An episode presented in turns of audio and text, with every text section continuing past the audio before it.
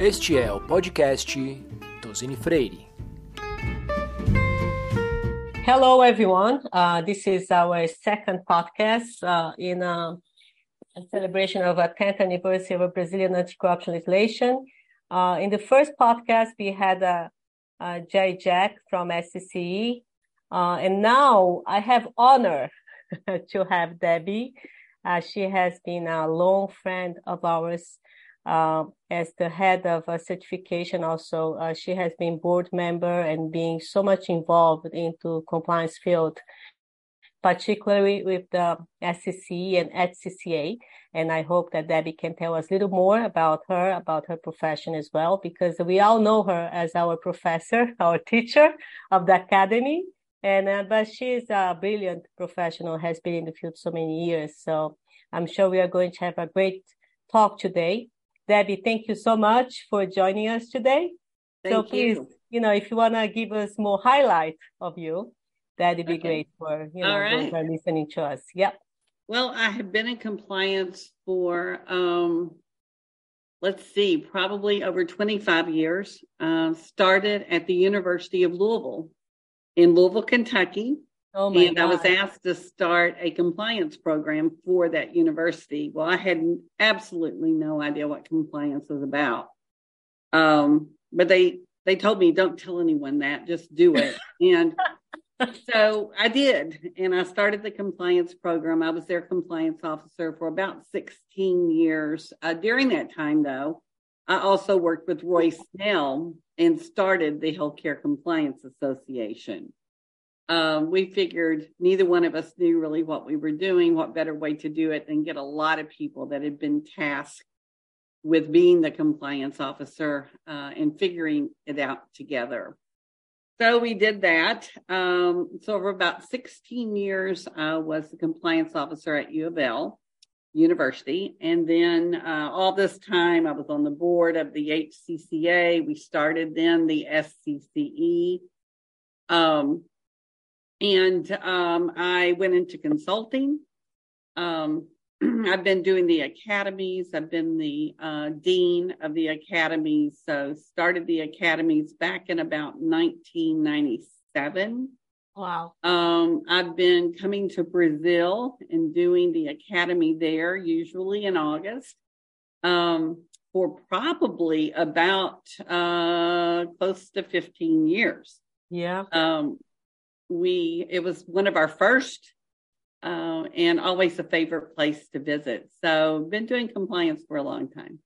Yeah, I know, Debbie. So, um, it is, uh, oh, for those who are part of our compliance practice in Brazil, uh, we owe you. I mean, you know, I, I'm sure that, uh, many of, uh, who are, you know, uh, working on the field, uh, somehow have read your book or have already been part of the academy, right? So, uh, I was just mentioning, uh, we are like, um, in celebration mood now uh, for the fa- for the past 10 years. Uh, this law, the Brazilian Clean Company Act, uh, has definitely highlighted uh, the importance of compliance program. I think that was also the big reason how we got uh, so many people interested in participating in the academy, Brazil Academy, and getting the certification. So tell me, um, what did you feel when you first landed in Brazil and be in touch with the Brazilian professional? Why? Because I remember you were talking about that and uh, to uh, have this agreement to have SCCE coming down and investing uh, uh, their first uh, academy abroad. And obviously, in that time, nobody knew how many people showed up, right? Because uh, we didn't have any clue. So I remember like, okay, if you have a 20 people, we are going to be okay, you know, but then I think we had a more than 50 people showing up in our first academy. So tell me your impression of your, you know, first visit uh, to Brazil. Well, you know, our first visit to Brazil, I remember it like it was yesterday. Uh, we Yeah. had absolutely no clue what to expect. Um, I can remember uh, landing in Brazil, never uh, had been to Brazil before. It's a beautiful country. Mm-hmm. Um, the people are are just beautiful. Um, I'm never ever given a certification exam and had so many people hug me after it was over. Usually people are crying or people are complaining, but no, not in Brazil. I mean, that's one thing I always remember is all the hugs I got after that, after that test. So the test can't be that bad. Uh-huh. Um, but yes, I can remember we had no idea how many people uh, were going to attend the academy, and we were pleasantly surprised with over 50 and almost every academy uh, pre-pandemic we were hitting numbers 50, 60, um, great numbers in Brazil. Um, the country um, had probably the majority of international members at that time. Um, and, you know, we've continued to go there since the pandemic. Things have got a little slower as far as the numbers coming up but I expect to see it get back to where it was before. So, uh, someplace that we all really like to come. Yeah, you know that we are uh, looking forward for Brazil uh, Brazil Academy that's going to be happening in um, I think end of August. Yes. And we hope that uh, there'll be many of these uh, listeners who are listening us today that he can also uh, be interested and get more information and try to participate in the academy because um, I think the difference of this academy uh, in comparison to other many nowadays, there are so many different options to get trained, is the fact that uh, we have we do have a faculty that are pretty experienced in real life, right? It's not only theory, um, and I'm sure that there are some topics out there that uh, bring more interest by the participants. So I was wondering whether do you remember any specific subject that you believe that in comparison to other countries that you have been a lot because I know that we have academy over what almost 10 different countries or you know eight right yes yeah so uh, I know that you've been in touch with so many different cultures um, by now. So I was wondering uh, whether you can pinpoint some of this uh, differentiation in terms of uh, areas that, you know, oh, here I see more people discussing this topic and there right. is different, you know? You know, when we first started um, the academies in Brazil, um, we saw people very interested in just compliance 101. Mm-hmm. Um, how do I start a compliance program? What do we need to do?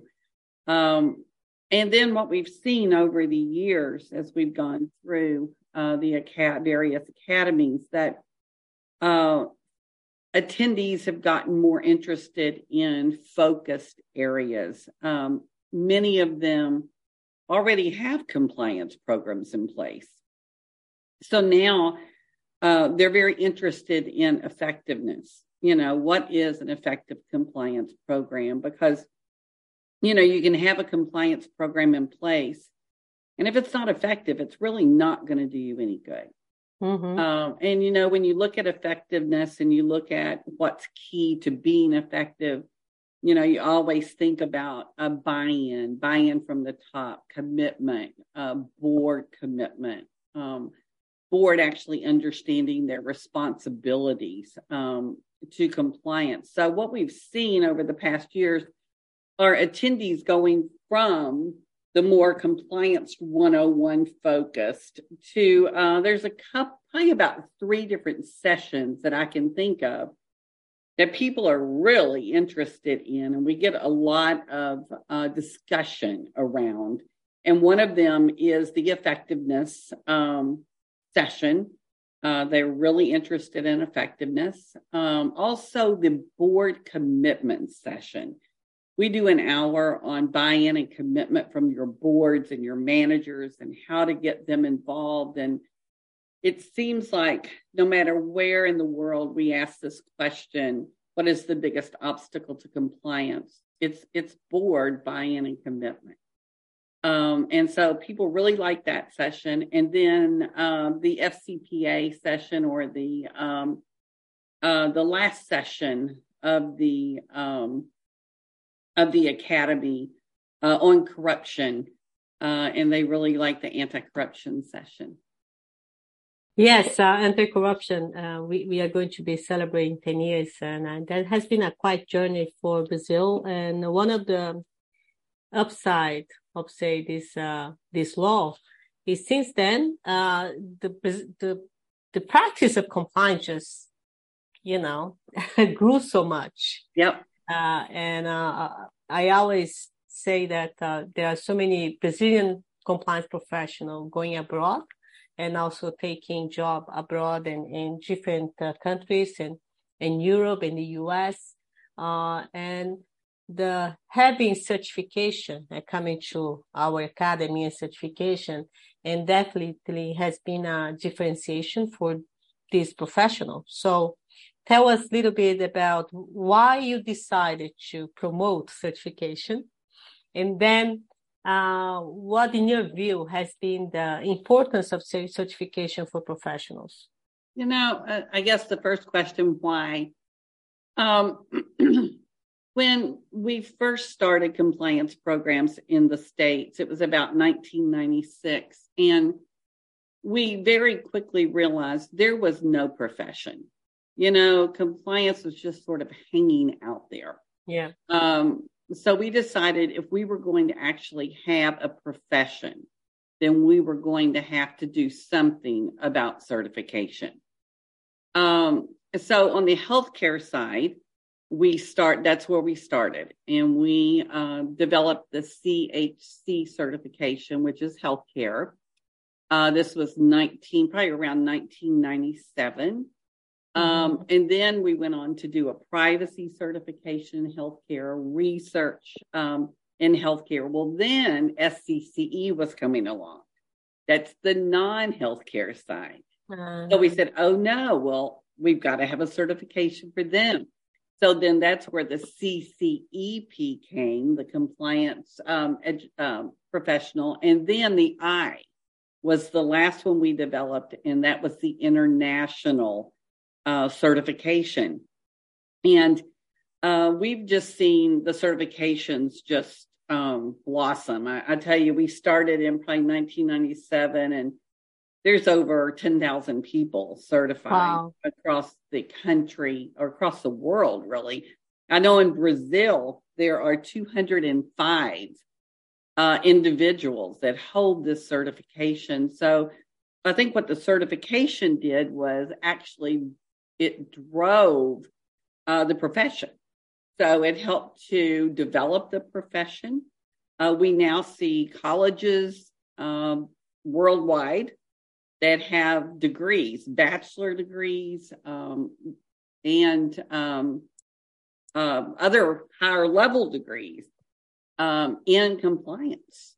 Uh, so, you know, it's a new profession because when you think about law or you think about medicine, they're really, really old professions, been around for many, many, many years.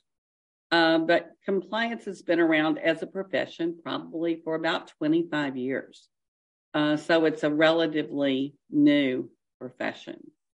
So then once we developed the um, certifications, people started getting into them. We thought, you know what? We really need to start some academies. We need to give people some education um, regarding compliance. Some folks maybe can't afford to go back to school, can't afford to get a degree in certif- in uh, compliance. So why don't we just do some compliance academies? So I think I started the first one in the late 1990s, and um, they just took off it was it was just amazing. We have uh, many academies. We're in, I think, six countries this year. Um, wow. Brazil is the oldest one uh, internationally. Um, and I think the academies, what they've done is also help to um, develop the profession. So I think they've both been very important to do that. Yes, um, and obviously uh, we we also uh, already discussed about this um, uh, during the board meetings of uh, SCCE. Is that uh, obviously any new profession uh, it is important to, in order to sustain the continuity of the, the profession, is also to have the market demand, obviously. Yeah. And we see that compliance professional are important not only in the private sector as well as the public sector. Yeah. From the private sector uh, perspective for the companies, um, uh, what we see is that uh, the compliance, uh, the compliance uh, um, uh, division or department still suffer a lot from the perspective of priorities, priority from the, mm-hmm. the companies, you know. Um, and then whenever you have this upcoming recession, we had a COVID. oh yeah, coming in. So uh, I've been seeing a lot of uh, professionals, you know, telling me uh, they're concerned on, you know, what's going to happen, whether there'll be um, the growth of compliance professional. And obviously, you and me, we believe that is going to right. still be the case. But uh, I was wondering about your view on the how can we support them and uh, what kind of professional will be more relevant in terms of uh, you know whenever you see the downsizing or this kind of movement that we see more and more company uh, mm-hmm. trying to prioritize in different fields and not not only in the compliance or compliance not being the main one let's say main driving point you know when i think about compliance i, I just can't um, envision a company that doesn't have a compliance program. Um, I think a lot of times what we see are companies that get in trouble for something and mm-hmm. they'll ramp up their compliance program. They'll hire all these people. And then once they're out of trouble, they lay them all off. Yeah. And then what happens? They find themselves in trouble again. So I think it's important for compliance officers to uh, be able to demonstrate their benefit. You know, what return on investment um, are the companies getting from having a compliance uh, program? And I think the key there is effectiveness. You know, if you have a compliance program, it's not effective, they're probably not getting anything. They're probably paying out a lot of money and nothing's happening. But you know, every time you, uh, as a compliance officer, get uh, notified of of an issue, and you investigate that issue, and you mitigate that issue, and you stop the damage, you're saving that company money. You know, there is definitely a return on investment, and I think sometimes you have to bring that to their attention. Say, you know, this is what could have happened if I had not been there you know so i think it's just demonstrating to leaders that hey we are important and this is why and i think you have to have your reasons. Yes um, you're definitely right. And i think the challenge of that is that quite often uh, compliance officers uh, want to share some experience on what kind of KPI you should have in order to show, you know, mm-hmm. to monetize, you know, this is what could have happened and this is how much you have saved, you know. Yeah. So, and that's a, some, some of the, uh, the questions that we cover during our annual institute, right? So SCCE yeah. has this huge a conference annually. And then in there, you can find all sort of different topics. And one of the topics for sure is about, you know, how uh, be more relevant and how to also demonstrate your your work to the to the board and to the company themselves so that you can be more relevant. So you can find a topic on anything you're looking yeah, oh that's compliance Yes, yes. So I mean this is a, a, really good message. For those who are listening to us, you can uh, check out the website because you can find a deadline where you can submit whatever topic right. Experience yep. to share with other other compliance officer, and this is the beauty of our SCCE. And yeah, also, and at the Compliance yes. Institute, there's actually an international track. Yes, yeah, so, um, they would want Good to look point. at that. Yeah, Good point. So Debbie, I don't want to uh, get too much time of you, but um, uh, at last, uh, and I think since giving your experience and uh, this long history of uh, of someone that been there and work in the field. What kind of a characteristic or profile that you see uh, that could suit very well to be a good compliance officer? You know, I think you have to be patient. Mm-hmm. Um, I think you have to listen because if you listen, you're going to hear things that you need to hear.